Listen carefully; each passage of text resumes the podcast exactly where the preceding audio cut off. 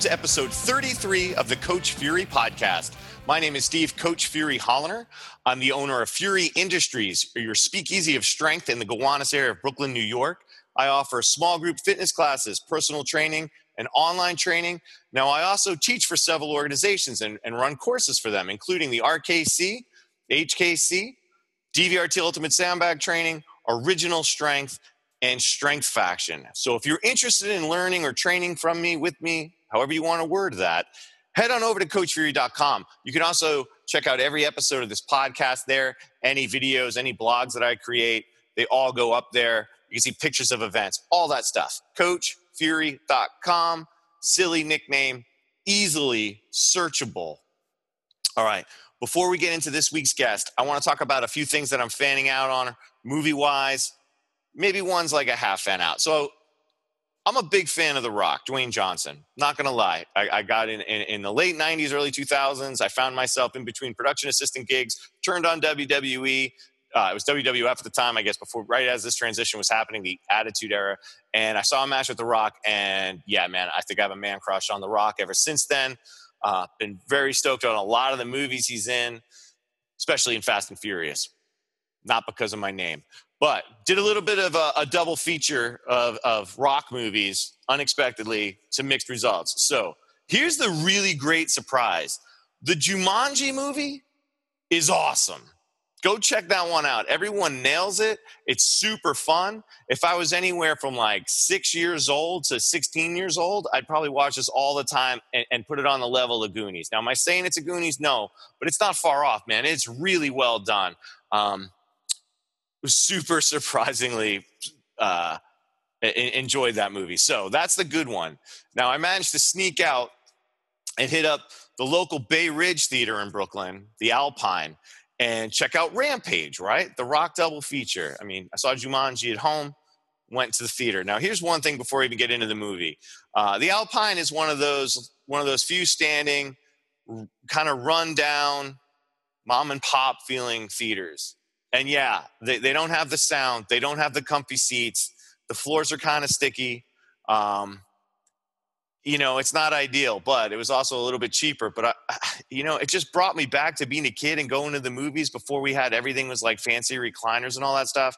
So I'm going to say this: the next time you're going to go to a movie, maybe you don't go to like the Avengers where you're going to worry about like best screen projection sound and all that but like go to the mom and pop one that might be around the one like your local one that your parents or your neighbors that grew up in your town went to show them a little love and see a movie there every now and then everything's getting so big that like it really made me appreciate the the, the charm of being in a rundown theater um, and just getting to see a movie without all the bells and whistles. Um, so do that. Now let's get on a rampage, right? So it's right up my alley. Yeah, it's got The Rock and it's got three giant kaiju-like creatures. Um, I really like the trailers for this. I was like, where are they going to go with this video game into a movie?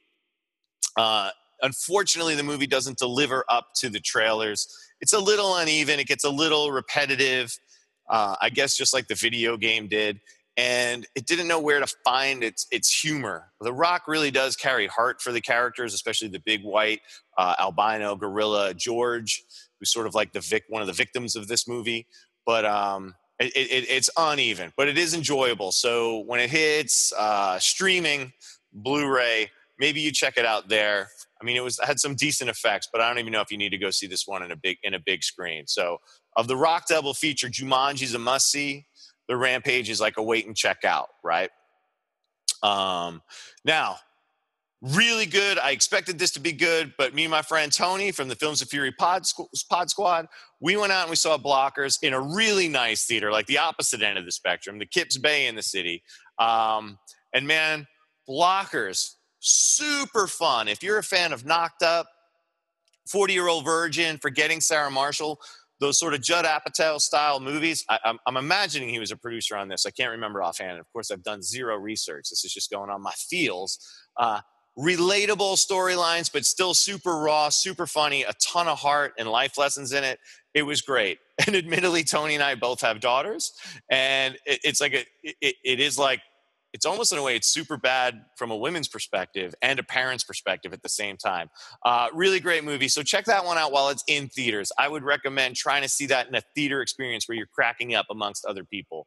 Um, so that's a uh, Fury's fanning out on things. Those three films. You know, I'm going to let the Rampage thing slide in there because I'm still, uh, uh, in wrestling terms, a mark for The Rock. Now, let's discuss this week's guest very briefly because we're going to get into it in the episode. I don't want this to be repetitive. It is uh, somebody I've known.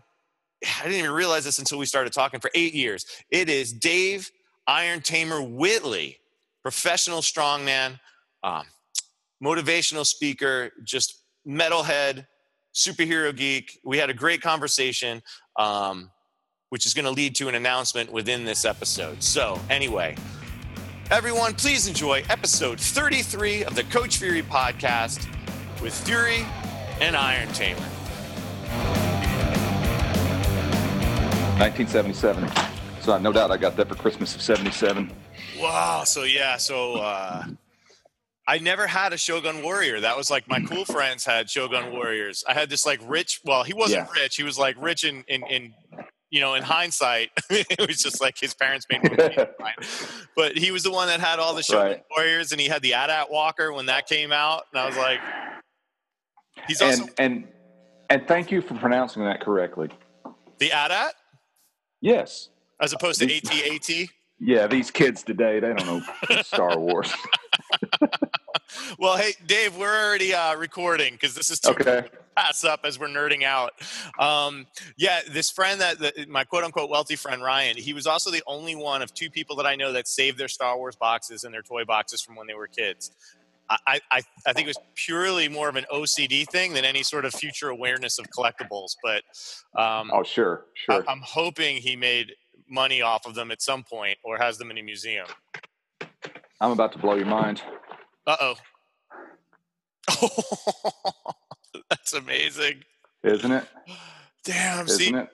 I'm the idiot. I remember, I want to say maybe in like going into fifth grade, my parents had a garage sale and I remember being so happy with the 300 mm-hmm. bucks I made selling off my Smurfs, a bunch of GI Joes, and all my original Star Wars figures. I remember being so proud of the money I made because I made more than the grown-ups. And now I, I, cry when I think about it.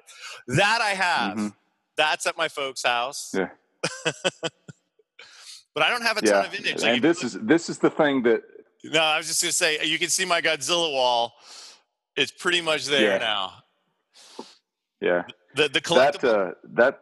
No, go I was gonna say that that that uh, that Star Wars. Um, no episode four, no A New Hope, no nothing like that. It completely, if if you can find a copy of it, it completely squelches the idea that George Lucas had any of this shit planned out after the fact. Um, because it talks about, if you read it, it talks about the emperor just has kind of distanced himself from everything and doesn't have anything to do with anything. They never name him by name. Um, it it just there's there's uh, you it literally describes Anakin Skywalker and Darth Vader as two different people. Oh, so that's just, amazing! It, it, squelches the whole thing, yeah. So it's, it's pretty cool. for for listeners that aren't seeing what Dave has been holding up, we've been showing each other vintage God, his vintage Godzilla toys and a, and, and a vintage Star Wars novelization. And uh, one of my mm-hmm. wedding gifts was an updated version of that vintage uh, Godzilla toy. And uh, this was one of the surprising things. Uh, I, until reading your book, like we have talked metal, we have mm-hmm. talked mm-hmm. comic books to some degree, but just in reading your book, uh, what a big geek you are actually, and and how yeah. And it, it's funny. This uh, we've never really fully talked about this. Oh, awesome! He's I don't even know what this is or where it came from. What's a T Rex, obviously, but I don't know where it came from. That's probably some like random Jurassic Park thing, right? Probably. It's but probably I, like yeah. I, I wanted to say this. This put when I was reading your book, and this conversation, already the start of this conversation puts a lot of uh, uh, my thoughts on our friendship uh, in, into play here. So mm-hmm. I feel like we've known each other and been at a lot of courses together for years mm-hmm. before I think we actually kind of bonded and became friends. Sure, I would and agree with that. I would say part of that was like uh, probably me being new to like the field at the time, like mm-hmm. intimidation. Mm-hmm. Just like uh, at that point. Um, people didn't seem accessible. There wasn't a lot of information about like the leadership in the in the RKC in those days. The mm-hmm. other thing that I realized when I was reading your book is this: you know how like you have a friend that says you got to meet my friend because you guys are into so much of the same shit, and then you have that mm-hmm. pressure of like it's almost like you, you, you, there's so many similarities that they almost like uh, repel each other. I think that like might have right. been the thing a little bit because we both literally have Punisher tattoos on our shins. Um, mm-hmm. You're on your shin, mine on my calf. Uh, listen to a lot of the same music, but I, I'd say like I've known you. We met 2011. You were instructor at my first RKC two. Okay. And then Indian clubs, the last summit of strength. Mm-hmm. Um, I don't remember. I don't think you were there for CKFMS. Maybe you were, but just like maybe I was. I was at a couple of those, and then and then you were at the Dome. Yeah, the first Dome. The, we, mm-hmm. Turned out being my last um, SFG event before I came right. over onto the uh, whichever side of the fence you want on the dark side or the light side, whatever. I don't really. it's all teaching kettlebells, but yeah.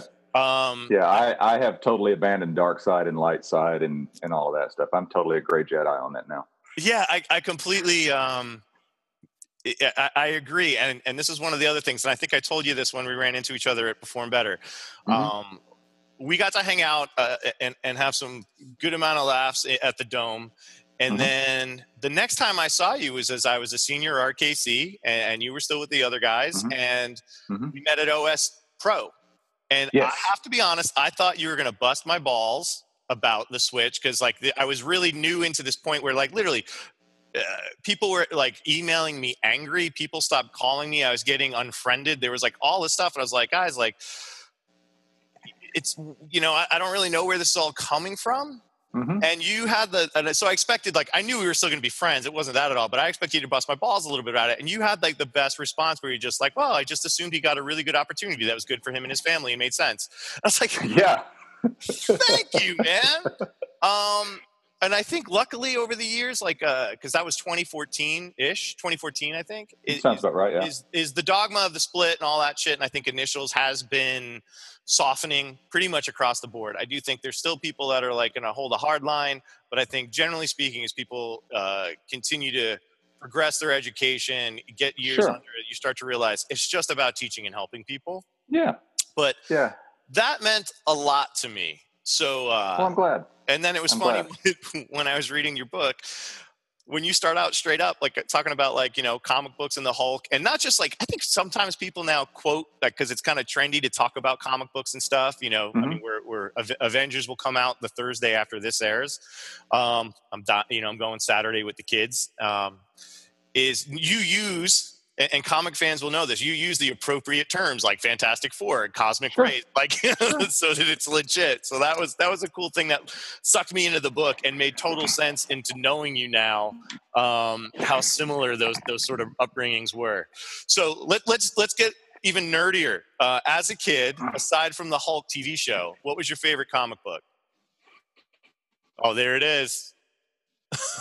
Um, I love the Fantastic Four. I, I, got this is the uh, the first six issues condensed into paperback form, and it came with this, which um, is the first six issues of the Hulk, and then there was one that it's uh, the first six, six issues of Spider-Man, and it came in a little like box set kind of thing, and it's it's completely raggedy and destroyed now, but but I love them, and so like that kind of stuff, um, comic wise, and I talk about this when I do. Uh, do my strongman shows, motivational speaking stuff, I talk about when I was a kid and identifying with the Hulk is very much like like what the what's written in the book for this particular segment of of, uh, of if it's the, that particular speech that I'm giving. And I talk about how I wanted to be the Hulk, and then Lou Ferrigno came on TV, and um, I knew all that terminology from reading those books. I knew about cosmic rays and you know the Fantastic Four and Doctor Doom and all that sort of stuff. So I talk about I um, didn't know what to do because the Hulk and, and the Thing and, and all of those guys were were all just like cartoon fantasy things. But then when I saw Ferrigno on TV in my little seven or eight year old mind, I knew that wasn't a costume. I knew it was a man with makeup on. And yeah, he had the whole the whole face thing and the nose and all that, but that was really his body. And it was at that moment that it became possible in my mind for someone not to be just a regular person, but to be big and strong like the Hulk. And so I set about figuring out how to do that with the only information that I had. And um, I, I, I, was t- literally talking about this two days ago at a high school show that I was doing. Um, back then, we would get this, it seemed like it was this big, this massive Sunday paper. I mean, it was probably, you know, much smaller because I was a little kid, but um, I would always uh, get the comic section out of it, spread the comics out, and go through and read everything. You know, Peanuts and Garfield and and all of that kind of stuff. And then one Sunday, the paper came, and I started spreading stuff out, but it was the classifieds instead of the comics. And my mom says, "What are you doing?" I said, "I'm looking for gamma rays because I want." that was the only way that I knew that, that this kind of thing could happen. Of course, I didn't find any gamma rays. I didn't find any cosmic rays. I scoured the woods for like meteors that had fallen so that I could absorb that radiation. Nothing like that. No radioactive spiders, nothing. But I talk about that and how that was because of the level of awareness that as a child that I had, I thought that's how you got big and strong. And then it was not until I saw on PBS on a Saturday afternoon, I saw Pumping Iron and there was Ferrigno and Schwarzenegger, Franco Columbu, and all of the guys from that, that are in that movie that I realized that to get big and strong and to be able to lift things, you had to lift things. And that was probably in the summer or the fall. And I got my first set of weights for Christmas that year. And that was the old uh, plastic and concrete um, rotating plastic sleeve. yeah. Um, and that really sturdy bench with like was, you the, the uprights were like this wide. if you bumped into the bar, it would it would fall. Yeah, it's half. Inch, I had all of that stuff. Tubing, um, mm-hmm. and, the, and, the, little mm-hmm. pins holding it up. Yeah, yep. for, for me, comic books were always the escape. I was I was an only child, and as long as I can remember, I mean, I know when it closed, but uh, we had a comic book shop, a local place called Heroes World, and it was like within the sh- same strip mall area as Toys R Us, which back in the day had the big wood rainbow colored slats. Dude, and, dude, I'm I'm a, I'm a Kanye. I'm gonna let you finish, but did you say Heroes World? Yeah. I clipped out of the back of the comics back then the little order form that you would mail away to get the catalog from Heroes World and that got sent to my house like every six months for oh, three or four years. I don't have any of those left anymore. They all didn't make it through the ravages of time, but um, I hadn't thought about Heroes World until you said that probably for 35 years. So that, that's awesome. So, so carry on. Was, that was my local shop. And, you know, so I can remember being a little kid, my, uh, uh my, my, my, kid doctor, um, mm-hmm. pediatrician was in Commack, Long Island. So it was like kind of a drive. And I was, oh, oddly enough, as a guy t- covered in tattoos, I was deathly afraid of needles. So the way my mom would always be like, all right, we're going to be all right. We'll go to Heroes World after. And I'd get those Mego dolls, right? You know, the ones yeah. with the little snap button clothing. And I, I wish I still had those. Mm-hmm. And then, you know, Heroes World moved around as the business shifted a little bit. And one of the last jobs I had while I was finishing my thesis film, nice, Mego Batman. I saw him lurking in the background. I didn't realize it was a Mego though. Can you see that? Yeah. Yeah. yeah, I remember. I remember having Iron Man and. To, can you see him? That's all that's left of him. He's only got one glove, and then this guy.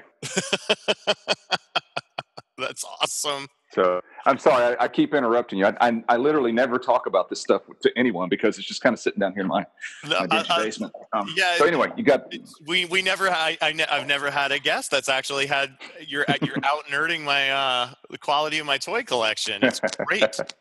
but uh, when I was finishing my film, my, my, my thesis film at N- from NYU, it took me a while to finish up, and I was actually got to work. My, one of my last jobs before I started taking career seriously was at Heroes World Comics. So nice. I was like, you know, in my early twenties, um, saving money to buy my first engagement ring to my first wife, um, which you know I'd buy it at the same flea market that I used to buy my Metallica records at, and uh, as you do, playing Magic the Gathering and you know, having the hookups at Toys R Us to get the rare Star Wars figures. This is when they started the relaunch of Powers of the Force, and but that that idea of that escape, like, um, because you mentioned if you, don't, you know, let me know if you mind me bring this up, but you mentioned no, do you think being overweight and, and having mm-hmm. a stutter, and mm-hmm. for me, uh, I, I was definitely chubby. I was the I would have husky jeans. I would wear my t-shirt. jeans You know, yes. uh, rustlers. yep, t-shirt at the beach. Um, you know, endearing that torture of when your parents make you change clothes in the middle of like the clothing rack, not in the. You ever have to do that? like, yeah. Ugh, I never did that to my kids. Oh, actually, maybe in hindsight, I probably did. Um, but uh, that was part of my escape was comic books because it's funny now everybody takes for granted what we have in terms of movies and quality tv we had super friends we had you know Wonder uh, Twins, Spider- Wonder Twins, Spider Man, and his amazing friends. We had those mm-hmm. really old reruns of those Hulk and Thor and Fantastic Four cartoons. Remember those like really old, you know, Spider-Man era friendly neighborhood ones. And now it's like just such a part. The um the yeah the Spider-Man stuff. I've got I've I've, I've got that entire series on DVD. My wife got it for me for Christmas a few years ago. And if you if you just sit back and I think it may be on YouTube. I may have found this going down the rabbit hole one night. I think there's a, a channel that just has all of the musical score from that show, and the, the music on there is incredible. It's absolutely incredible. The problem with those is like even when the storylines were good, the animation was fucking horrible. So bad. it was like it was the so same three shots of Spider-Man swinging through the city. All that reuse stuff. And this, yeah. So, so you started lifting weights to be like the Hulk. And mm-hmm. again, mm-hmm. this was another interesting thing in the book because I never thought of it this way. Like I've always, you know, I, I know you do cool feats of strength. Um, and, and but I never thought of like, yeah, bending bars is a superpower. I never right. put that connection t- together. When did you become exposed to like the Mighty Atom and Slim the Hammerman and Dennis Rogers? You know, the the legends of strongman, but I, I wouldn't even have known what that was or where to look for it at the time because we're about the same age. So, how did you get introduced to that side of everything? Um, well, I didn't know where to look for it. It uh, I I like to think that it found me. Um, I lifted weights fairly conventionally, you know, read Arnold's books and all the Joe Weider stuff and subscribed to the bodybuilding magazines back in the, the 80s because when I was, you know, preteen and early teens, because that was all that there was, um, or all that, that was available to me at the time anyway. I didn't know anything about Olympic lifting or powerlifting or any of those things. Um, and then um, did whatever I could do in the weight room playing football in high school. Actually, I played football in high school to have access to the weight room. I didn't really care that much about football. Um, and then sort of had an on again, off again relationship with lifting more in a bodybuilding kind of vein than anything through my 20s when I was a, a working professional musician. And then somewhere along about 30 years old or so, um, I started, which was around the time that the internet started to be something that wasn't um, wasn't difficult to access. You know, uh, you remember in the mid '90s when you first got the internet and you had dial-up and all that. You, I was learning more about that. Sorry, I don't mean to cut you off, but do you remember when you used to have to watch a still frame load? Yes. yes. like, and then you would, and, and then, and then if it was something I was really interested, yeah, yeah, and I would, I would, like if it was uh, an article that I was reading about lifting and it had a photo and you had to wait on it to load, I would print that out and put it in a notebook because you never knew how long it was going to take to get back to that page. You know, it's um, crazy so, how far we've come. Yeah, yeah, definitely. But around about that time, I started finding out about um, old stuff like John McCallum and Reg Park and Stuart McRoberts and all that sort of stuff, um, which led me down the rabbit hole. And I remember vividly seeing that iconic photo of Arthur Saxon with the barbell overhead, and he's bent over and he's got the kettlebell still on the ground, but he's about to pick it up and do his his two hands anyhow. And I remember seeing you know those kinds of photos, and then somewhere around in that period of time, through um, Muscle Media magazine with Body for Life and Bill Phillips and all that, um, I um, wound up getting it, it, was it was around that time and from multiple different places. It was from Muscle Media and then also from Clarence Bass's website, and I want to say there was some other website that I can't remember right now, who all had some information that Pavel had written. Hmm. And I wound up buying um, Relax into Stretch from Clarence Bass's website people don't know who Clarence Bass is, he won the over 40 Mr. America um, in the late 70s or early 80s. So he's been around a long time. He wrote a bunch of stuff called Ripped. Um, it was about like a series of books, Ripped One, Ripped Two, Ripped Three, that kind of stuff. Um, really focusing on getting as lean as possible was kind of his his area of expertise. But I was on his website, and he, I don't know if if there was like a guest article or an affiliate link or something. But anyway, I wound up with uh, with Relax into Stretch, and then right around that same time, the uh, Muscle Media magazine that I had had a big full page ad for the Russian Kettlebell Challenge book, and so I found that mildly interesting. That here was this piece of equipment that I'd seen Arthur Saxon and all these other nameless old time strongmen lifting. So it started to kind of congeal that way. Um, a an acquaintance of mine had a 35 pound or 16 kilo um, Dragon Door kettlebell and a VHS of that first instructional video that they did. he loaned it to me. Yeah, it's VHS, and I, so I watched the VHS and then decided immediately that I, you know, I, I did like you know a few swings and and all that. And I'm like, okay, I'm ready for this snatch thing. So I took that 16 kilo out in my front yard and snatched it 10 times with my right hand, switched without putting it down, which I thought was really clever, and 10 times with my left hand. And I set it down and I'm like, that was pretty tough. And then like the, the wake of, of fatigue hit me. And so I'm laying there on the ground, just waiting for, you know, buzzards to come and eat me. Um, because, because it was unlike any other kind of training I'd ever done. This, you know, explosive, fast, relatively light kind of stuff. And I'm like, well, I need to know more about this that took me to the RKC. And I went through the RKC in 2003. And um, in 2004, um, this was back in the days when there were no competitions in the States. No one knew anything about it. And there was no YouTube yet. And so anytime that you could find someone who had a bootleg DVD of a Russian um, kettlebell competition, um, I bought several of those things and just studied those guys' technique and stuff. You know, back then it, the um, the um, RKC was very GS friendly because um, it, it, it, hadn't evolved into anything yet. I think there was like 11 or 12 different lifts that were taught at my RKC, and um, it was just a lot more all over the place, Wild West kind of stuff. Um, but in 2004, I went to a kettlebell competition and met Bud Jeffries and maybe it was 2005, somewhere around there, I met Bud. And um, if anybody doesn't know who Bud is, find him on Instagram, and you'll see a 300 ish pound, big gnarly dude lighting stuff on fire and lifting it and throwing hatchets at it. He's an incredible, amazing human being. He's one of the smartest, most genius uh, strength athletes that I've ever met. Um, and he introduced me to Dennis Rogers because I was at the time, um, at the time, I was doing um, audio interviews. This is before there were podcasts. I was doing audio interviews and physically mailing out CDs to people who had signed up for this um, ongoing subscription thing. And Bud did an interview with me, and he recommended that I talk to Dennis.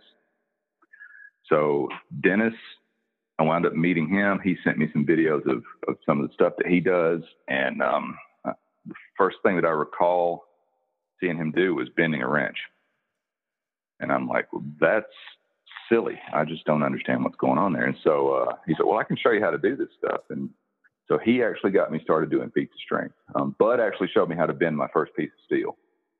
That's amazing. I've never met Bud. Um, I think I started in the RKC around the time his first book came out, or maybe I'd been in it a year. Um, I Will Be Iron, released by Dragon Door. Yeah. But Mm-hmm. yeah, mm-hmm. folks, look up his social media. You'll see.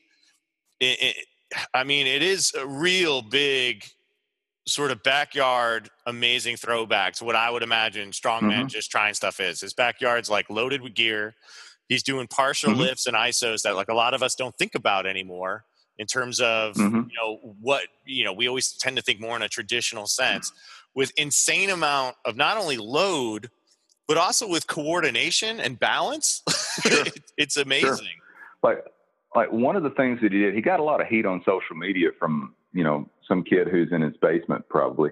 Um, he did a like a partial Zercher lift with um, four, five hundred pounds, six hundred pounds, some some obnoxious amount of weight inside his rack, and he had it set up so that if he rotated, the bar would run into the rack so he, he stands up with it, rotates, the bar hits the rack. He does an isometric in that, holding the weight and rotating, um, with just this insane amount of weight.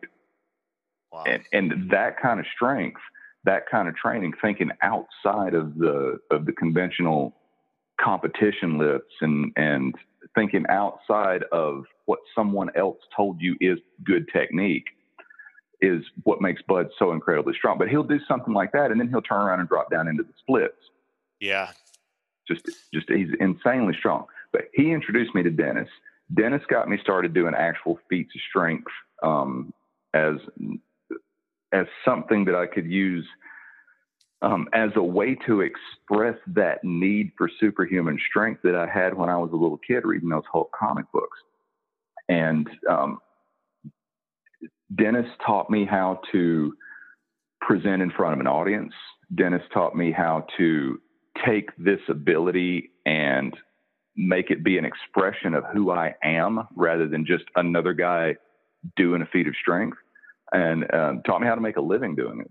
So, um, eternally grateful for Dennis. And um, anybody who is doing the feat of strength right now on social media in this period in time owes a debt to Dennis, whether they're willing to admit it or not, or whether they even realize it or not because Dennis kept the the old time strongman feats alive when there was nothing else going on. If, if you look back, Dennis learned a lot. Um, he, he, was a world champion arm wrestler and decided he wanted to become a performing strongman, and he connected with Slim the Hammerman, who was a protege of the Mighty Atom. So the long way around, that's how I got involved with really studying the Mighty Atom, is because to use the martial arts terminology of a legitimate lineage that is my lineage as a strongman. It's Dennis, Slim, the Mighty Atom.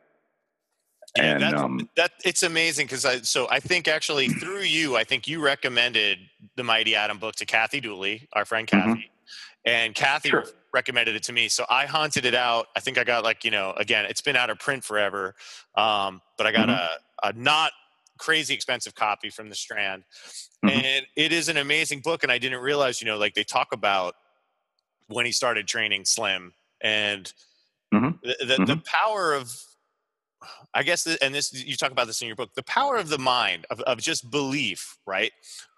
Mm-hmm. Certainly, you have to train the physical attribute, but the power sure. of belief and training the mind to to not just visualize but to practice is something that I've really mm-hmm. picked up from both you and Pavel. Um, but I've seen it more into practice after reading that book and also it's it's Tim Anderson in a way coming from John Brookfield is very much like if you believe it sure. you can do it kind of frame of mm-hmm. mind. Mm-hmm. Where do you think I sometimes feel like you mentioned you know with, with Bud's story about where we get caught up in being specific to certain specific techniques, not thinking outside of the box. Do you, do you think by being so mindful of cert curriculum. I don't even want to say dogma because I don't think that's it, but like, you know, say the RKC or Strong First being six lifts basically at the cert, that mm-hmm. people forget to think outside the box that there's other things you can do. And do you think that's like a, oh, a, a, a becomes a limiter on belief because we're not, it's already putting like a, a, break on the, on potential because we're getting caught up, mm-hmm. not just in rules of technique, but rules of specific exercises. Well, do you want to get stronger? do you want to pass a test? Exactly and, and nothing wrong with either one of them. And and I, I'm going to go ahead and say both. If you're interested in passing a test, I currently am not interested in in in achieving what anyone else thinks a standard of strength is. I've I've gotten to the point now that the standard of strength that I have in my mind is for me, mm-hmm. and the standard of strength that you have may line up with that, or it may be completely off base with it. And either way, it's cool. I don't care.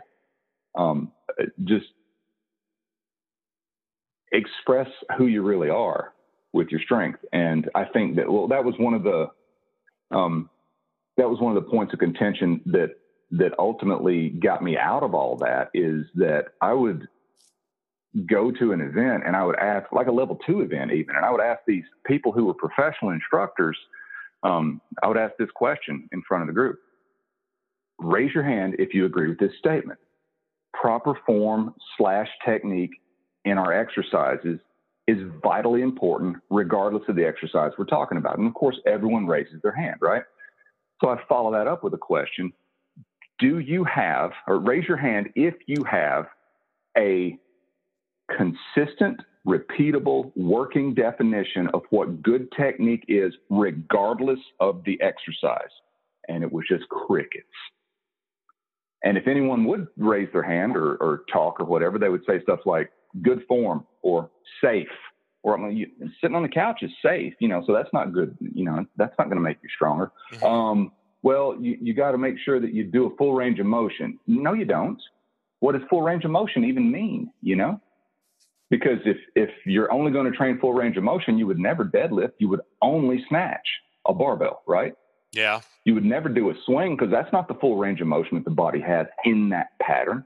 You would only ever snatch, and you would bend the knees, you know, until your your ass touched your ankles every single rep. So full range of motion. Um, that's that's a slice of it, but it's not it's not the overlying philosophy. It's not the the the it's not the foundation that the whole thing's built on. And so watching these people get the wheels turning in their mind, and even after I would give them my answer, I uh, which I do have an answer because that's the kind of stuff that I that I think about, and I'll share that with everybody here in just a minute. But but watching the, wheels turn and then seeing some people still not get it because they were more concerned about passing the test that was a little bit disheartening for me. But the people that did get it, it was really awesome because I would um, I would then share my definition. Um, but I would usually wait. Uh, I wouldn't do it immediately like I'm about to do. I would usually wait either a few hours or even a couple days if I could. Um, I ask a lot of the the people who were in the alleged leadership roles as educators in both organizations the same question and got the same response from them. And I'm like, what are you really thinking about here? Because it winds up being that you view the subject matter through your own lens, and we all do it. Yeah. My interest is is what are the similarities between everyone's lenses because that tends to be trending toward the truth. So I ask uh, literally the only person that ever had an instant response was Kirk Karwoski. I had the the um, Captain Kirk. Pleasure, Captain Kirk. I had the pleasure of, of meeting and training with him and um, Marty Gallagher, who, for my money, is the smartest strength training guy that I've ever met.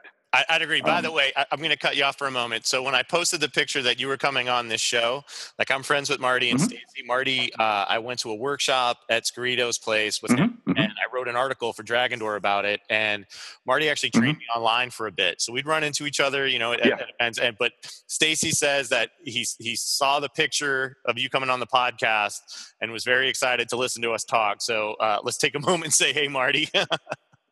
That's awesome. That's awesome. Hey, coach, good to good to be on this end of of talking about you and sharing lessons that I learned from you. Um, I got nothing but love and respect for Marty Gallagher. He, uh, I met him at, I met him at an event.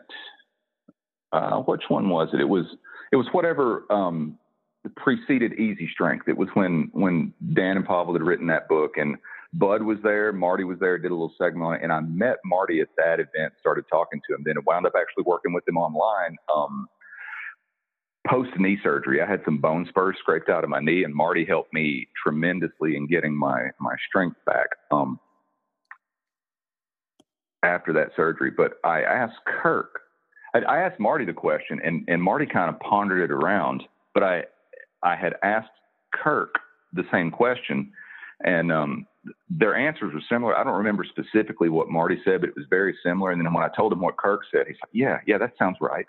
Um, Kirk just immediately said that it um, was biomechanical, a good technique regardless of the exercise. Those are the parameters. Is biomechanically correct for the individual and aesthetically pleasing to the observer. And I'm like, that is that's money. That's really really good. Um, because it, it doesn't matter if you're talking about squat, bench, kettlebell snatch, you know, push up. It doesn't matter. Those parameters will apply.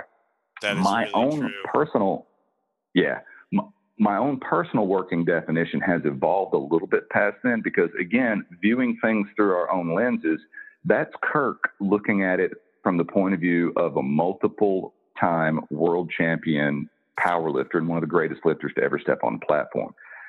For Kirk, it had to have a certain visual element. It had to look good for the judges, right? Yeah. I mean, it, it, there had to be no question whether or not it was a good lift. So if you, for the federation that he lifted in and the the style of lifting that was going on there, if a someone were to pull the deadlift like some of the guys at the Arnold Strongman or the World Strongest Man now, where they can kind of hitch it and, and, and all that kind of stuff, those two worlds don't match up, right? Yeah. The, the, some of the lifts that these guys are pulling in strongman would not would not make the cut at a powerlifting meet because they're at the, for Kirk's federation. I mean, I don't really know powerlifting, and I'm probably, especially if Marty's lifting, I should probably not say much else about powerlifting because I'm pretty well going to start showing my ignorance soon. So I had a, a client of mine actually teach me what I needed to know from my working definition in doing what I do. Because I'm not a power lifter. I'm not that concerned about whether I pass a standard for a judge or for um, a test to achieve a certification or anything like that. Um, technique is par- paramount. I absolutely agree with that. Um, but it's also kind of an elusive thing, and it depends on what what arena you're in as to whether the technique's good or not. You know, like and, and the same thing's true of like martial art. You know, if, I want to go see someone do forms competition and everything's crisp and you know you get these these people that can stand on one foot and put the other leg over their head in the splits and do multiple kicks and spin around and, and that's amazing stuff. You can't fight with it. Yeah, you I, take I, someone I who can hit you one. You, you, you, you, take someone who can hit you one time and you will stay hit for several days. Who yeah. has the better technique?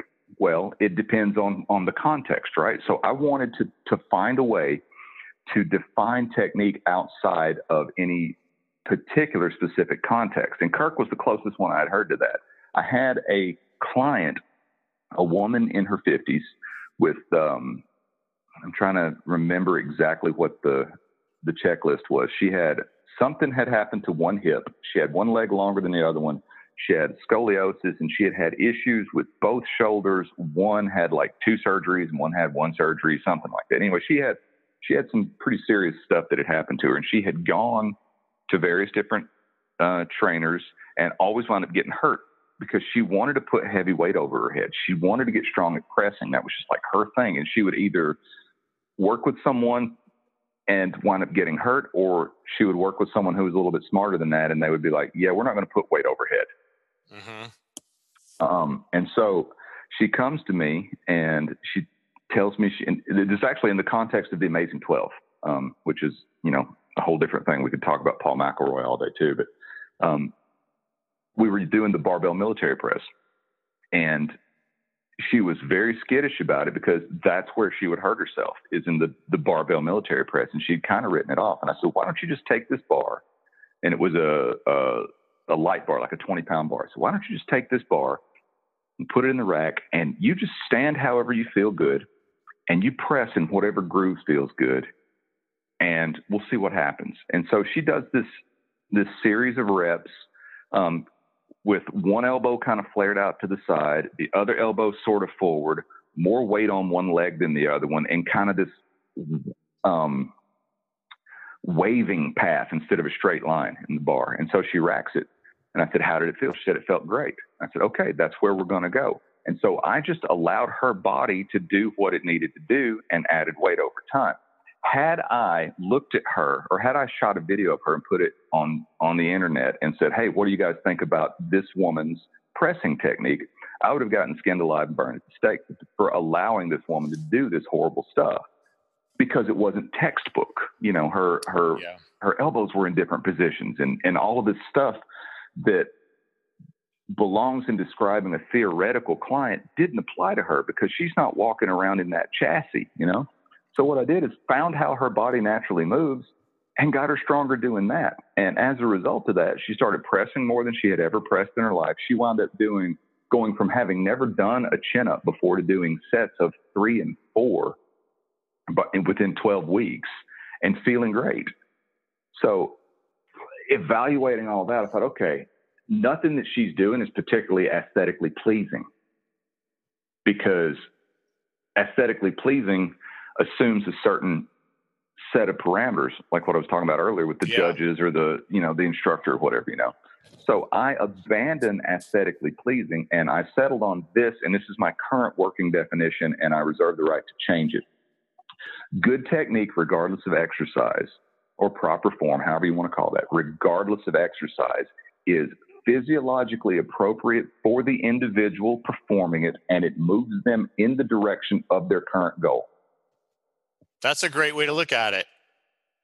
That it's and that makes total sense. And and and and, and I know that I'm onto something when I when I labor over something and, and distill it down to a simple statement like that and people go, Well, yeah, sure, that's obvious. Yeah, well, you didn't say it a minute ago when I asked you what your working definition was. Yeah, it's funny. I would have you know? thought so, when when I was trying to think of what my answer to that question would have been, it would have been about finding the appropriate technique, uh, uh, the the appropriate mechanics for the person, right? Like that mm-hmm. individual mm-hmm. versus mm-hmm. Um, a, a, test criteria. And I wouldn't right. have thought about the, you know, that it looks appealing to the eye at all, and it is because mm-hmm. the, the thing you mentioned. Not only did she get stronger at something she wanted to get stronger with. You know, we going back to that idea of like the mindset and the belief. Like when people suddenly mm-hmm. are getting stronger at something that they want to do and kept being told they couldn't do or kept getting hurt, and you can mm-hmm. empower mm-hmm. them in that in a safe way. Yep. That is the long term yep. game changer that they will remember eh, whether or not they continue to train with somebody, whether or not they yep. leave the gym, move out of town. Eh, like that is the gift, right? That's the long term gift. Whether it or not is. they get weaker again, they get put on weight, whatever, that moment that you can, for a while, however long that training duration mm-hmm. is, is so powerful and that's what i try to instill in my folks it's not about having like a killer class or you know uh you know a stellar one program it's about having mm-hmm. stellar mm-hmm. years of training mm-hmm. and perpetually getting past the roadblocks that you might have thought you have. And your book talks about limitations right. well. Eh, but but I know for me, the buy-in for kettlebells and like you know uh, DVRT Ultimate Sandbag training and then OS for me was you know, I came into kettlebells already with shoulder surgery and a, and a mm-hmm. PCL replacement. So the fact that I was able to even do a pistol squat, loaded or otherwise, was like I couldn't mm-hmm. believe it. Even even if I didn't have knee surgery, I never thought that would be something I'd physically be able to do. And to press a beast one mm-hmm. day, or and you know. It, and do get a human get up not that i do those anymore um, on right. the arms on the literally the limbs that i've had surgeries that prior right. therapists were like you can't do that that's mm-hmm. the buy-in because I've seen these things work and I know how that feels, and that's what I try to gauge people to. On the flip side of that, I'm also like, you know, not everybody needs to get like uh, chase unrealistic strength goals, right? Like, not that I want sure. to set a limitation on, but I, uh, some people want to have that that magic moment really quickly, and all of these right.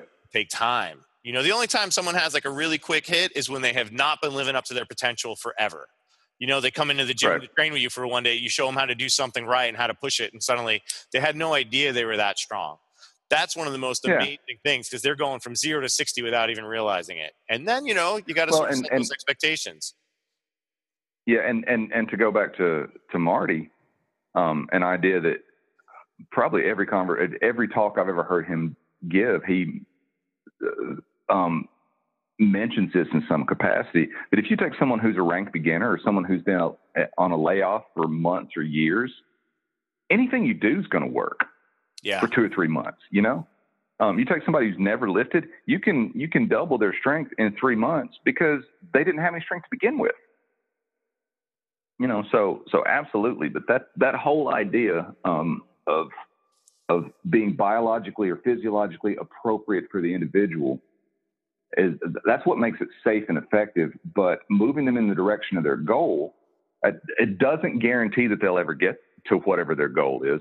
But very often, I find that the people that you're talking about who want that quick fix, and you know, I, I, I want to deadlift 800 pounds by next Friday. What do you pull now? 185. You know, it, they don't really want whatever it is they say they want. They want the feeling that they believe accomplishing that goal will give them. Yes.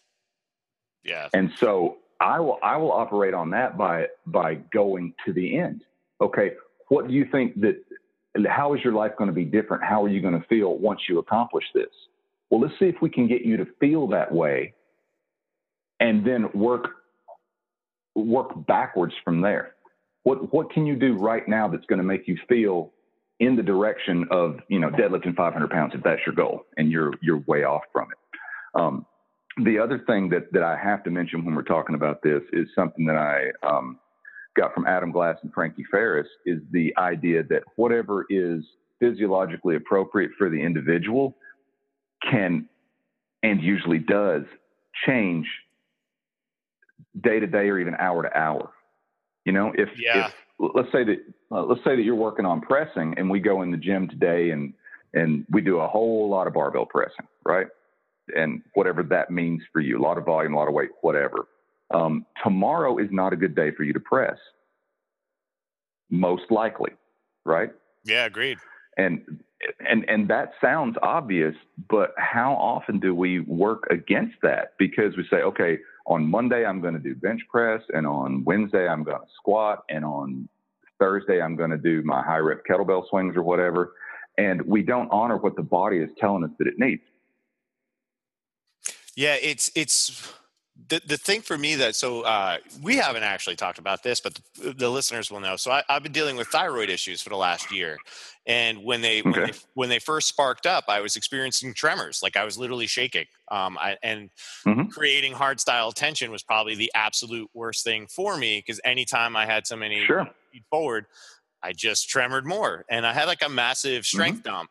And fortunately, you know, with a great endocrinologist most of the time most most of those elements are gone but there's certain things that i still uh, i will still tremor at a certain point of intensity and i'm mm-hmm. even just dealing with that on that day to day where some days like you know i can i can look at you know the 44k and i can press that thing basically cold and it feels great mm-hmm. and then other days it, it, again now i'm dealing with like it's it's hormonally stuff you know it's like i'm mm-hmm. going through my my mm-hmm. my guy version of the change in a weird way and suddenly like you know 36 feels like super heavy.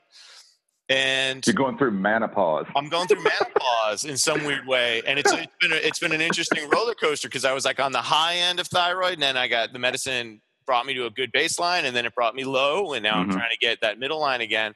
And I think we forget right. like within programs and and you know uh, specifics whether it's barbell or kettlebell or whatever that like you have to have like mm-hmm. programs or guides but they're not maps right so if you're plotting a thing mm-hmm. on i don't know if you use the waze app right you plot a thing on waze you're trying to go to the direction you know to this spot but you have to be prepared to go mm-hmm. backwards or sideways to get to the end location sure and because you don't want to get sure. stuck in traffic but traffic is a real thing it's going to happen the problem is this mm-hmm. i think a lot of the times people make these lofty strength goals short-term strength goals um, and i'm going to take mm-hmm. this outside of a strength test criteria for a cert because those are sometimes deadline based just based on availability but someone says like i want to do x deadlift or this press i think sometimes mm-hmm. they put them on themselves for accountability it's like well it's really hard i don't know if it's possible so i'm going to have to train they almost set themselves up to fail sure because it's like that that threat of this really extreme goal is going to create some extra accountability right like i'm going to have to train if mm-hmm. i want to do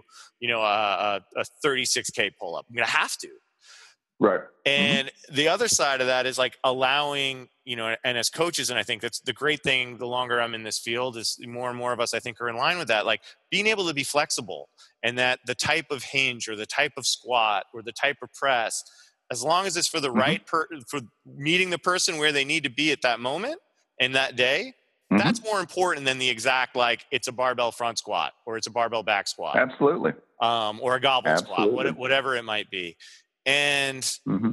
i think that's how we truly help people because we keep them going right versus like you know somebody doesn't hit that 36k mm-hmm. say they, they want to do a 36k get up they don't hit it uh, and then they're fucking bummed right like i did it i didn't get it i'm failed yep. i didn't even get close but you said yeah. that feeling. I, I, like how you said setting that feeling though, where maybe they just hit a 20k uh-huh. get up for the first time and, and and they're able to celebrate that as if it's the 36 sure. and then keep going mm-hmm. it. Because I will mm-hmm. say the lost art in kettlebell land, and fortunately we we have this to a big degree in, in, in ultimate sandbag land, is that what the hell effect you know, like the, all mm-hmm. these half sizes, we've, we've been able to sort of micro load to some degree that we couldn't do. I mean, certainly you've been in this way mm-hmm. longer than I have, but, um, you know, back when it was like 24 to 28K, like that's a pretty big jump if you're going to do a get up or a press. You know, even a swing. Oh, I remember back when it was, when it was, it was 24, 32, 40, and 48. I think 28 that, that was, that, 12s might have been that, that, that was, that was, that started. Yeah. 12s, 12s and, um, there weren't even 48s when I started. It was 40 was the the heaviest thing to get. 12 was a brand new thing. Um, but it was it was 16, 24, 32, and 40 and 12 kind of came around at about the same time And, um, and back I, then. But you know, you can I miss that lost art. I, I miss the bigger jumps because people don't build volume in the same way. You know, where, Mm-hmm. where, where you had to get comfortable. For listeners, the what the hell effect is this? When there weren't a lot of sizes of kettlebells, you had to get really good, say, with a 16K. You had to be able to Mhm. you know, get a lot of reps, a lot of practice, and suddenly you'd go to like the next size up, which could be a, a nine pound to 18 pound jump. And you'd be Right. surprised at how well that felt. And you would just Mhm. instantly go up the ladder. But now that we have the Mhm. half sizes, uh, meaning like say uh, uh, 16, 18, 20, 22, Mhm. people are chasing that next bell too often. I know it's been beneficial for like beast taming and, and um, more so for Iron Maidens because they don't have as many half sizes going up to the beast. But it, I think in the long term training aspect, we're trying to rush those bells. So in, in regards to somebody with a higher, uh, you know, a lofty goal, say a get up, Yeah. you know, they they they nail that 16. They do okay with the 18. The 20's like hanging on by stability alone, you know. And yeah, maybe with a spotter they get the 22. Whereas really what they should have been is living in that 16 for like three months, but they've been doing up those Yep. bell sizes every single other session. So every three days they're trying to go up to get that goal. And sure. uh, and and that was that's that's that's one of the things. Like you know, I mentioned Adam and, and Frankie earlier. That was one of the things that uh, really opened my eyes there. Um, back probably nine or ten years ago was when um, Adam first started playing around with this biofeedback idea and and allowing your body to dictate what you need to do on any given day. And the idea being, I was in, as guilty as anybody being locked into the mindset of, well, in order to hit a PR, that means there has to be more weight on the bar. mhm. But that's not true. It's not true at all. You know, it's like what you were just talking about. Um, if if I do a shaky get up with 16 kilos today, and in two weeks I I completely own that movement, and I there's no observable from the outside or from my own internal scanning as I'm doing it. Um, instability going on, then I have improved in that lift and I set a PR, whether it's measured in in terms of, of absolute weight or not. You know, Yeah. it's like how often do you do, do you do you hear anybody talking about what their their five rep max PR is in any given lift? People don't, but that is absolutely a valid way to track it. And if you if you spread the um, the viewing field out wide enough, you can find something that you did better today than you did last time in literally every session, Yeah. I'd agree with that. which We was a don't- hard thing for that was a hard thing for me to wrap my mind around at first, but now it just makes perfect sense.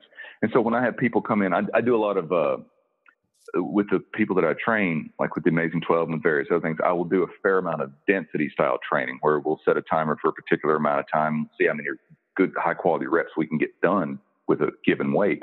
And let's say you come in and you lift 100 pounds 50 times today, and next time you come in and we put 105 pounds on it, and you get 35 reps with it, um, you can, uh, as the the client who's hiring me and trusting me, if you're just left to your own devices, you can look at that as like, well, it was only five pounds, but I went down, you know, 30% in my output. What am I doing wrong?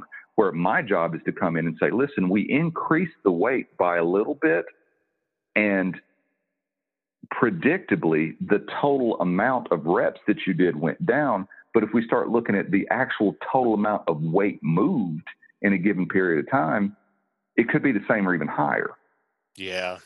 So like, so like, um, which is which is better to to lift 100 pounds 50 times or to lift 105 pounds 46 times? You know, Yeah. I, I love that the second volume. one. that volume game always blows people's mind too when they somebody goes up to a trap bar or something and they're bummed because like you know the day before they did you know uh, last session they did x amount of weight and then they come back in and they've done more reps Mhm. but it's with less weight and then you do the math of how many pounds they've actually pulled off the floor including their warm-up Mhm. reps and it hits the 10,000 pound mark you know or over and they just can't Right. believe that that's something that they're capable of doing Right. Absolutely, and that's that's also one of the beauties of of the kind of kettlebell lifting that I subscribe to, which I no longer um, preach the hard style doctrine because I have found through my own experience and the experience of my clients that all of the stuff doesn't doesn't apply all of the time. Um, for example, I have an online training client that literally yesterday, she and her husband um, own a gym together. I get a text from the husband saying that she is 800 or 900 reps into her set of swings with a 16 kilo. She's been swinging for 20 something minutes and she's over 800 reps. I don't remember exactly what it was. And she has not put this kettlebell down for this entire period of time. I said, "What's the target?" And um, they had like written on the board of their gym um, a thousand and forty swings for their clients to do over the course of the week or whatever. I don't really know what the uh, what the context of that was. And so she decided she was going to do all of those in one set. Uh, and so he's given me moment by moment updates via text.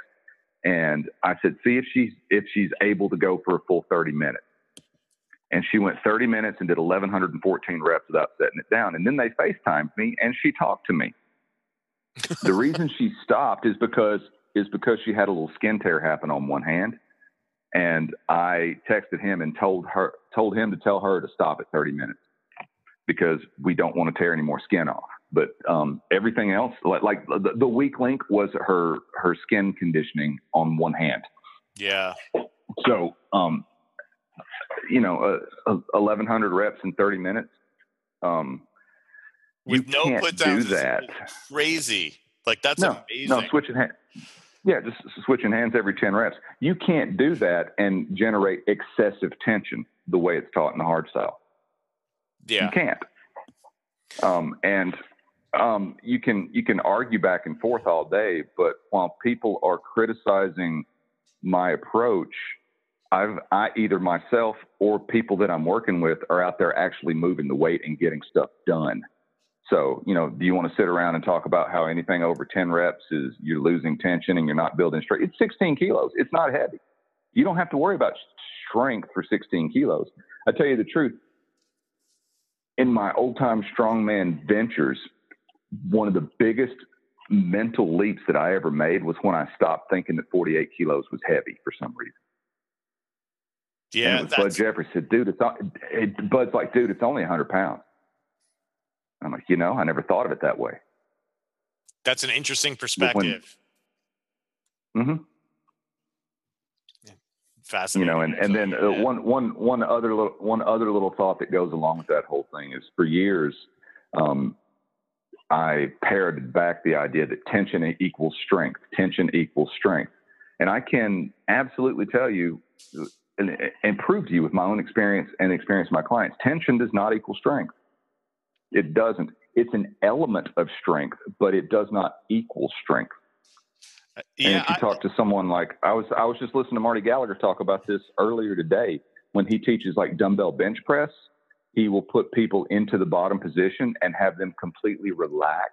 Yep. And get that extended range of motion, and then gather up the tension to press out of that because tension doesn't mean anything without relaxation.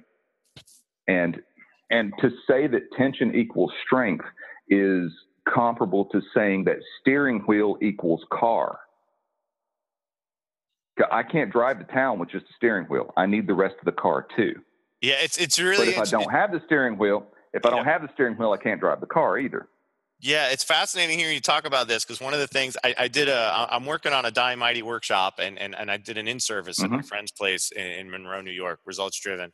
And one of the things, and it's certainly been an OS influence, and it is you know hard style is a skill. You know, it's not necessarily like the way of life that I think some of us want to make it out to be. And I don't mean that as uh, disparaging in anything, but like most people when, when when somebody I don't train athletes, so Gen Pop person comes in, you know what? What people are generally pretty good at carrying on in their life is is excess tension that they don't want, right? So there's the the tension that absolutely for fitness, and then there's the tension that we're, we're we're trying to help them cope with life through.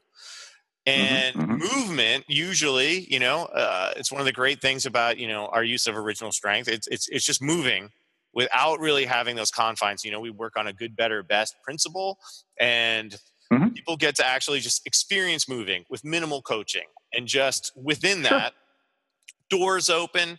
And then we can start layering in tension techniques and building up. But, you know, there's the, the need for excessive tension versus tension to finish and you know to complete the task at hand and I'm not mm-hmm. saying like, uh, you know, look, I, I, I, still believe in the need for hard style as, as uh, on certain things, and but I think people get so caught up, whether it's dogma or again just curriculum, and it doesn't need to be, you know, the RKC or another group. You know, any group has their curriculum that people will take as the law. You know, it's like Planet mm-hmm. Apes, mm-hmm. you know, the law, the lawgiver. Yep. It's it's yep. you know we we got to really start thinking about what does the person need and usually most people come in with their mobility issues because they're super fucking stressed right like it's usually it's rare yeah. that it's injuries injuries are part of it but usually it's just because they've been living a very stressful life fitness is new to them we need to teach them how to like you know have control over their relax. faculty to some degree but also how to like breathe relax so they can move how many people have you well, tried to like that's, go a get up and they can't do the get up because they're locked in a plank exactly exactly and and that's the thing uh, one of the one of the incredibly valuable things about original strength. If and and this this supports the point that I made about tension not equaling strength. How often, as an original strength instructor, which both of us are, have you had someone come in and you you test them out at, at whatever movement or, or whatever, and they're weak in a particular movement, and you lay them down, have them close their eyes, and maybe do a 90-90 with their hips and knees, and just do some deep diaphragmatic nasal breathing for three, four, five minutes. Then they get up and attempt the same thing again, and they were stronger. Yep. Well, did we make? Did we force them to create more tension? No, no. We gave them more availability to use the tension that they already know how to create because we turned all the noise down. Uh, Tim's a perfect example of that. You know, when Tim trains for Absolutely. you know uh, for for when whether he's going through, you know, I know he recently went through an RKC with Dan John. You know, I met Tim uh, mm-hmm. assisting at the second SFG in Boston, and mm-hmm. he, he, trains from crawling and dragging. And you talked about Bud doing like you know the iso rotation of the rack. When the first two times I assisted Tim at a at an OS course, he would mm-hmm. like in breaks just press against walls and you know, Danny will say sure. like in their old facility, he he wanted to like move the wall, and eventually he broke the wall. he, he, actually gave part of it in. Um, and it it is people forget like I I think we just we so equate strength with, with a load baseline, so there has to be a load mm-hmm. tactic mm-hmm. to get there. You know, periodization in terms mm-hmm. of like you know percentages on a barbell or whatnot. But I went through that Marty workshop where he had us at the bottom of the you know the, those you know dumbbell benches and whatnot, just completely letting go. Yeah letting it go lax, mm-hmm. and then having to generate and pump. And you know what that also mm-hmm. does is it man it destroys a sticking point because what's the hardest part of the you yep. know bench? The bottom getting out. That's why everybody bounces off their yep. chest. Uh, yep. And but then he also was great at knowing when to use tension, right? So I remember, you know, he would have like a lot of like kiss the deck, real slow up down tempo, kiss the deck, don't mm-hmm. relax, come back up on your deadlifts. And then I went through another mm-hmm. barbell cert where like I, I, you know, I was getting I don't want to say reprimanded, but I was told I had to completely relax and reset every rep. Even though my, I, I think technically speaking, like the lift was good and the weight was coming up, I had to resubmit a video because mm-hmm. I wasn't doing that aspect. Now, like, look, based on criteria, well, what's what's the difference if it's not bouncing? Bounce reps are different. Uh, you know, it's a it's an interesting thing. Well, and then in a case like that, it's what is the goal at hand? Is is your goal to win a powerlifting meet? If that's the case, then I say yes. You know, it the the tension out of the bottom or the the the completely relaxing at the bottom is probably valid because you're doing singles in a competition. Yes. But but prior to that in your training, or if you're training for you know, if you don't care about you know pulling a world record deadlift, if you just want to put some muscle up your entire backside, then yes, kiss the floor. Don't let the plates rattle. Keep that continuous amount of tension because that causes more um, muscular fatigue and damage, which will then trigger more growth. You know, the the negative, especially in a deadlift, gets mistreated in so many ways um, because uh, you can do it so many different ways, and the way that you do the um, the negative should line up with whatever your ultimate goal is. To go back to the, the whole definition I was talking about earlier, is it moving you in the direction of your goal? one of the things that I'm working on right now is deadlifting the Thomas Inch replica dumbbell. Um, I don't do when I'm doing it very heavy.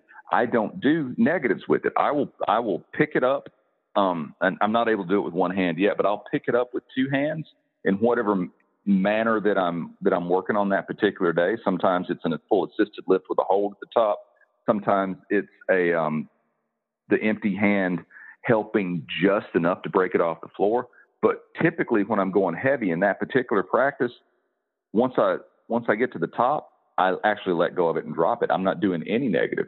If I'm using my um, I have a hundred pound baby inch, I will do sets of multiple reps where I don't even kiss the floor with it. I come to within a few millimeters of the floor and come back up with it. So my my set duration is you know 20 or 30 seconds versus the five or six seconds that the heavyweight would be, and yeah. that's all by design. That's all on purpose.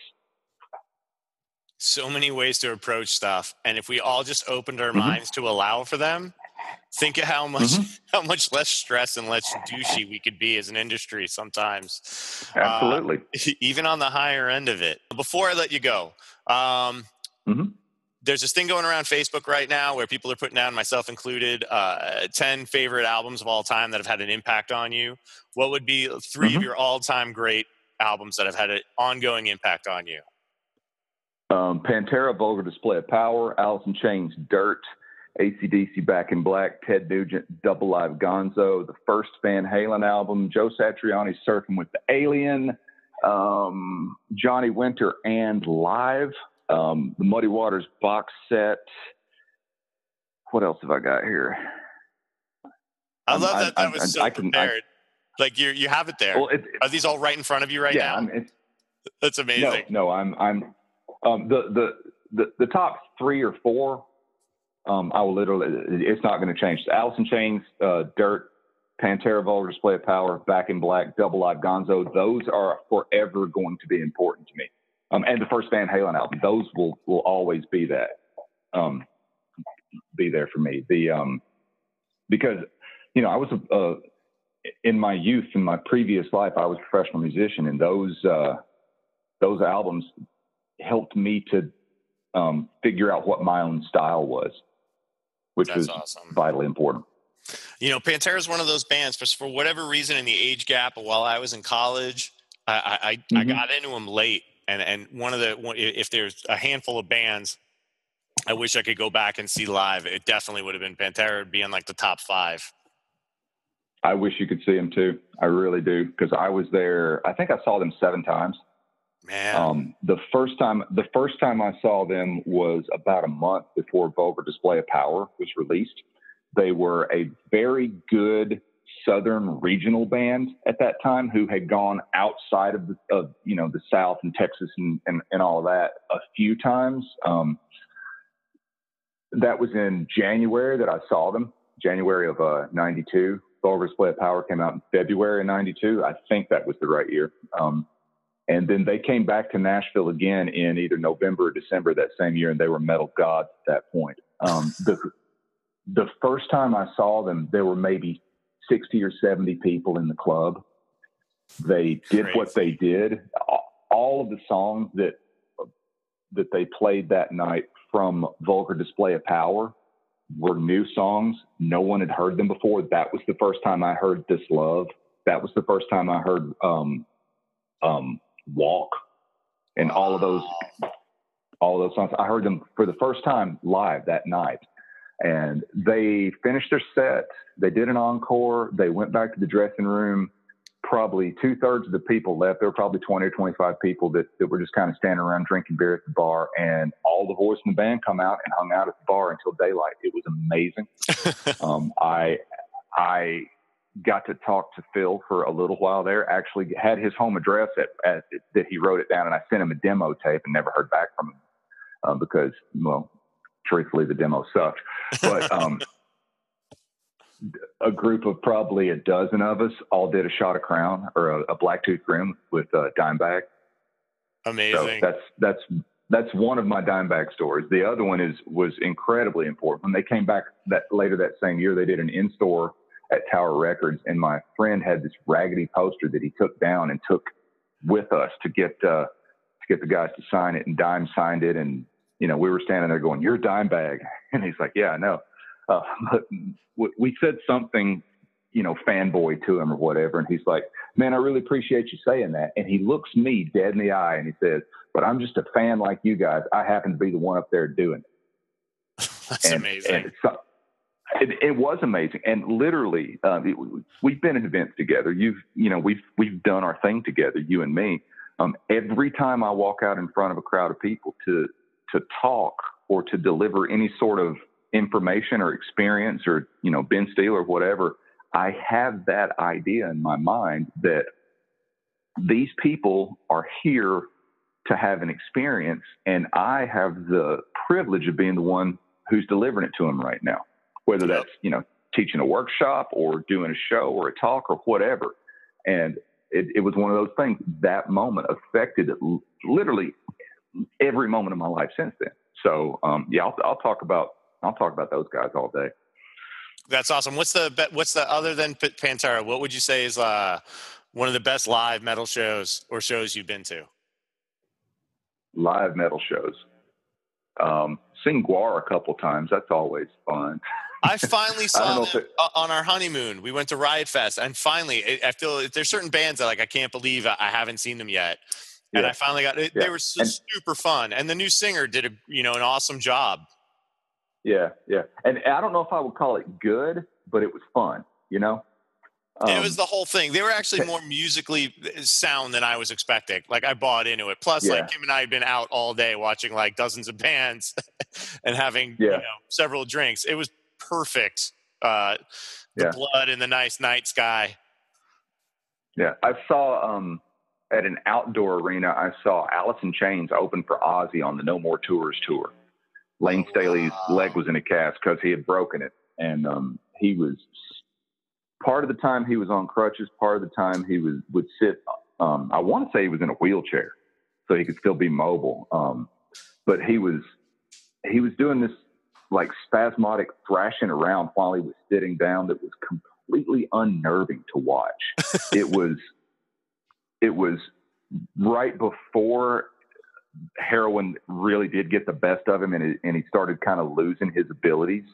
You know, because if you look at some of the videos from like 95, 96 of them, he's still able to sing, but he doesn't have the power that he had when he was younger. And yeah. he's just kind of standing there holding on to the mic stand singing in a lot of that stuff, or like it like on the unplugged stuff where he sings and his voice is kind of thin and you're not sure if he's yeah, but he's still incredibly powerful. But I saw him, I would say, when they were, I don't know if he was at his peak, but he was still near his peak at that point. He hadn't gotten completely chewed up by it.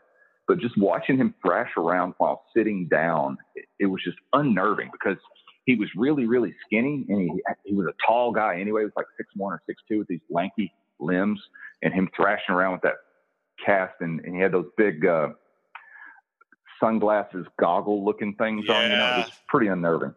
Pretty nice. And, yeah. and, and beautiful, beautiful stuff.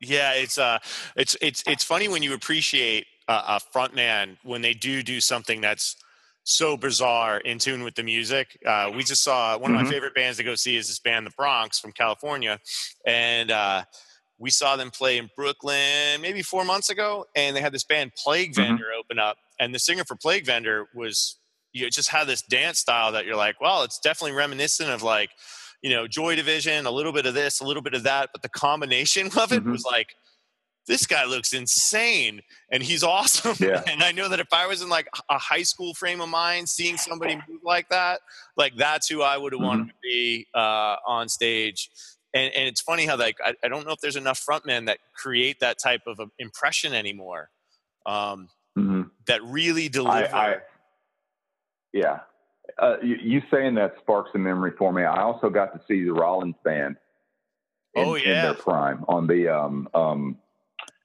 not the end of silence tour but the one that came after that uh, uh, wait. the one with liar on it yeah that wait, wait yeah, yeah. Um, and and it was at a, it was at a club and they had put down um, what looked like a couple sheets of plywood with a like just on the stage, and that was Henry's area. He didn't really go off of that, which um, I think that was for his safety and everyone else's. And I remember they came out and they did a couple of songs. And after the first song, he barked something at the at the sound guy or the light guy or something. And they did another song and and whatever he didn't like hadn't gotten rectified. And so he said, listen, just turn the house lights up, leave them on, and go away. because he it, like something about the lights was bothering him or whatever. I saw him again at the same club doing spoken word, and he walks out, you know, and he's wearing like dress pants and a t-shirt, and he picks up the mic and he walks over and he walks in front of the monitor and it squeals. And he goes, "Hey, sound guy, it's one guy with a microphone. It's not Kiss." Well, Rollins is definitely like so. If you were to come and, and train in my training room here, like there's a picture of mm-hmm, Rollins mm-hmm. live, like literally in between the, the, the mounted post of my pull up bar. Like he's just somebody that has had uh, mm. musically, uh, obviously the Iron and the Soul that, that details article about right, right. Um, we're right. literally designing a a die Mighty gray workout, like basic gray workout sweatshirt that we're going to call the Pepperman after mm-hmm. his coach that got him into lifting. Um, right, right. But he's also somebody like you know uh, a sign of growth, right? Like one of the things that I think is fascinating sure. about you know knowing you as long as I've known now, you know, coming up on eight years, is like I've seen you grow from being like you know mm-hmm. a big name in the kettlebell world to and and and strongman to being like a full professional strongman, motivational speaker, author, like bigger things. Mm. And Rollins going from being known as this like sort of like angry, do-it-yourself direct guy to like mm-hmm. a traveling, artistic, political, politically aware, you know, somewhat brilliant mind and he's still doing yeah, yeah he, there, there's that aspect of like um, i remember i taught a bunch two years ago i traveled a lot to teach and i ended up in australia uh-huh. unfortunately missing him by like a week but i just remember mm-hmm. like this is my time to get in the van and, mm-hmm. and try to be like rollins for a little bit yep. and just get yep. it done because yep. opportunities can end and you got to seize the ones that are right as often as you can absolutely um, we used to in my uh, in my band days we had a um, a thing on the wall in our rehearsal space that had a picture of Henry Rollins that we had you know printed out or cut out of a magazine or whatever, and then um, printed out a, a, big plus sign next to it, and then there was a, a picture of Rob Halford from Priest, and then nice. an equal sign and a, and a picture of Phil Anselmo from, from Pantera. That's pretty damn true. That's that, pretty accurate. And, that new Priest album and, and somebody, awesome, by the way. Yes, yes, and anything they do is awesome. I also had had recently had the thought that um, Henry Rollins is liberal Ted Nugent. That's pretty good, actually. If only they would and, actually, uh, you know, you know, go out on an election against each other. That would be hilarious because it's like like with both of those guys. Uh, Ted Nugent's one of my favorite guitar players ever, and I grew up wanting to be Ted. Past few years, I'm like Ted. Would you mind just not saying those things anymore? You know. Yeah. and, and, there's been times, with, there, and there's been times with Henry Rollins. I'm like, good point, good point, good point. Why did you say that? You know. So it's like you know, 85% of the time I'm good with either one of them, and then that other 15% of the time I just have a different opinion than them, and that doesn't that that's not bad. That's just how it is. The important but, uh, I thought that was funny. The, the critical thinking to, to separate that, right? To, to be able to right. appreciate the good, understand what you don't jive with, and still be able to get along. I think we could all in life learn from that skill. Sure, sure. Because at, at the end of the day, um, even even people who seem as diametrically opposed as that, or someone who's completely diametrically opposed from me or you, really we have more in common with each other. They have more in common with each other than they do differences. Because if you were to go down a list of, of questions for any of us and be like, do you believe that people should have the freedom to live their life the way they want to? Do you believe that people should be able to do whatever they want to do as long as it's not hurting anyone else? Do you believe that, you know, just these kinds of things? They're going to say yes to all of that. I know I would. So if we look for differences, we'll find them. If we look for commonalities, we'll find them. And yep. that's where I am and what I try to do with everything. If I have any ability that tells me as a coach or as a speaker or anything like that, more than anything else, it is a conscious decision to look for the commonality of patterns. Where is the pattern in this? If I'm looking at you as a client um, and I'm able to spot a pattern that you do this with that arm and you don't do it with the other arm, that gives me information which ultimately becomes knowledge and applied knowledge is power, right? That is a great perspective. That's awesome, Dave. Hey, um, we're gonna have to wrap this up because uh, I'm okay. actually gonna have to walk the dog and teach a class in a moment. Dave, you have a workshop coming yes. up. Spread the spread the word on that now. I have a workshop coming up in Nashville on June 9th. Um, and we didn't even talk about Wim Hof. That's amazing. Man, we, we have um, a lot. There, there's a lot that I want to talk okay. about. We, we, we definitely yeah. will get another episode sooner than later. The, um, the June workshop coming up is my take on um, integrating the my understanding of how to train with kettlebells and physically expressing movement in that way, along with what I've learned about the Wim Hof method in the, the past close to five years of practicing and a little over a year and a half of being an instructor of the Wim Hof method. The two things dovetail together perfectly, um, even though it might not look like that on the surface. Um, I am going to talk about how I use the, the, in particular, the Wim Hof breathing. We're not going to do ice pads in, in this thing, but um, we're going to talk about how the various methods within the Wim Hof method uh, various techniques within the Wim Hof method of breathing can um, enhance both um, maximal strength, like one rep or three rep max kind of stuff, and also sustained strength, the kind of stuff that allows you to pick up a kettlebell and swing it for 30 minutes without putting it down. Awesome. And that's coming up on June 9th. Um, I haven't, I don't have like a website for it. In fact, My website is solely devoted now to my strongman and speaking stuff. That's irontamer.com my social media is all some variant of the of the, the term Iron Tamer. Um, I put the workshop on Facebook. That's the only place that I've actually mentioned it yet, but it's I've shared it to several pages on Facebook. So if you're interested in that, um, find me on Facebook or Instagram and send me a message, and I'll send you the link to it if you can't find it. And I'll um, put that info, in Nashville. I'll put that info on the uh, the podcast description page as well, folks, so you can find it there. Hey, Dave, can you tell the listeners to die mighty? Please, please let me do this. All right, everybody that's listening, this is Iron Tamer Dave Whitley, and I encourage you to die a long time from now, but die mighty. Awesome, brother. Hey, thank you so much for coming on, Dave. Thanks for having me. It's always fun talking to you, brother. Yeah, man, it's, it's great to catch up, and uh, I look forward. We'll, we'll, we'll hop online after this and uh, figure out a time. Uh, listeners, thank you so Sounds much for, for, for, listening in and uh, uh, spending some time with us, with Tamer and Fury. And stay tuned for the next episode. Thanks, everybody. The Coach Fury podcast is created, owned, and produced by yours truly, Steve Coach Fury Holliner for Fury Industries LLC. Music provided by the FTW. Visit the ftw.nyc.com for band album, tour, and merchandise information. And the artwork is created by Glenn Urieta. Visit glennurieta.com. That's G L E N N U R I E T A. Or on Instagram at Glenn Urieta. Thanks, everyone.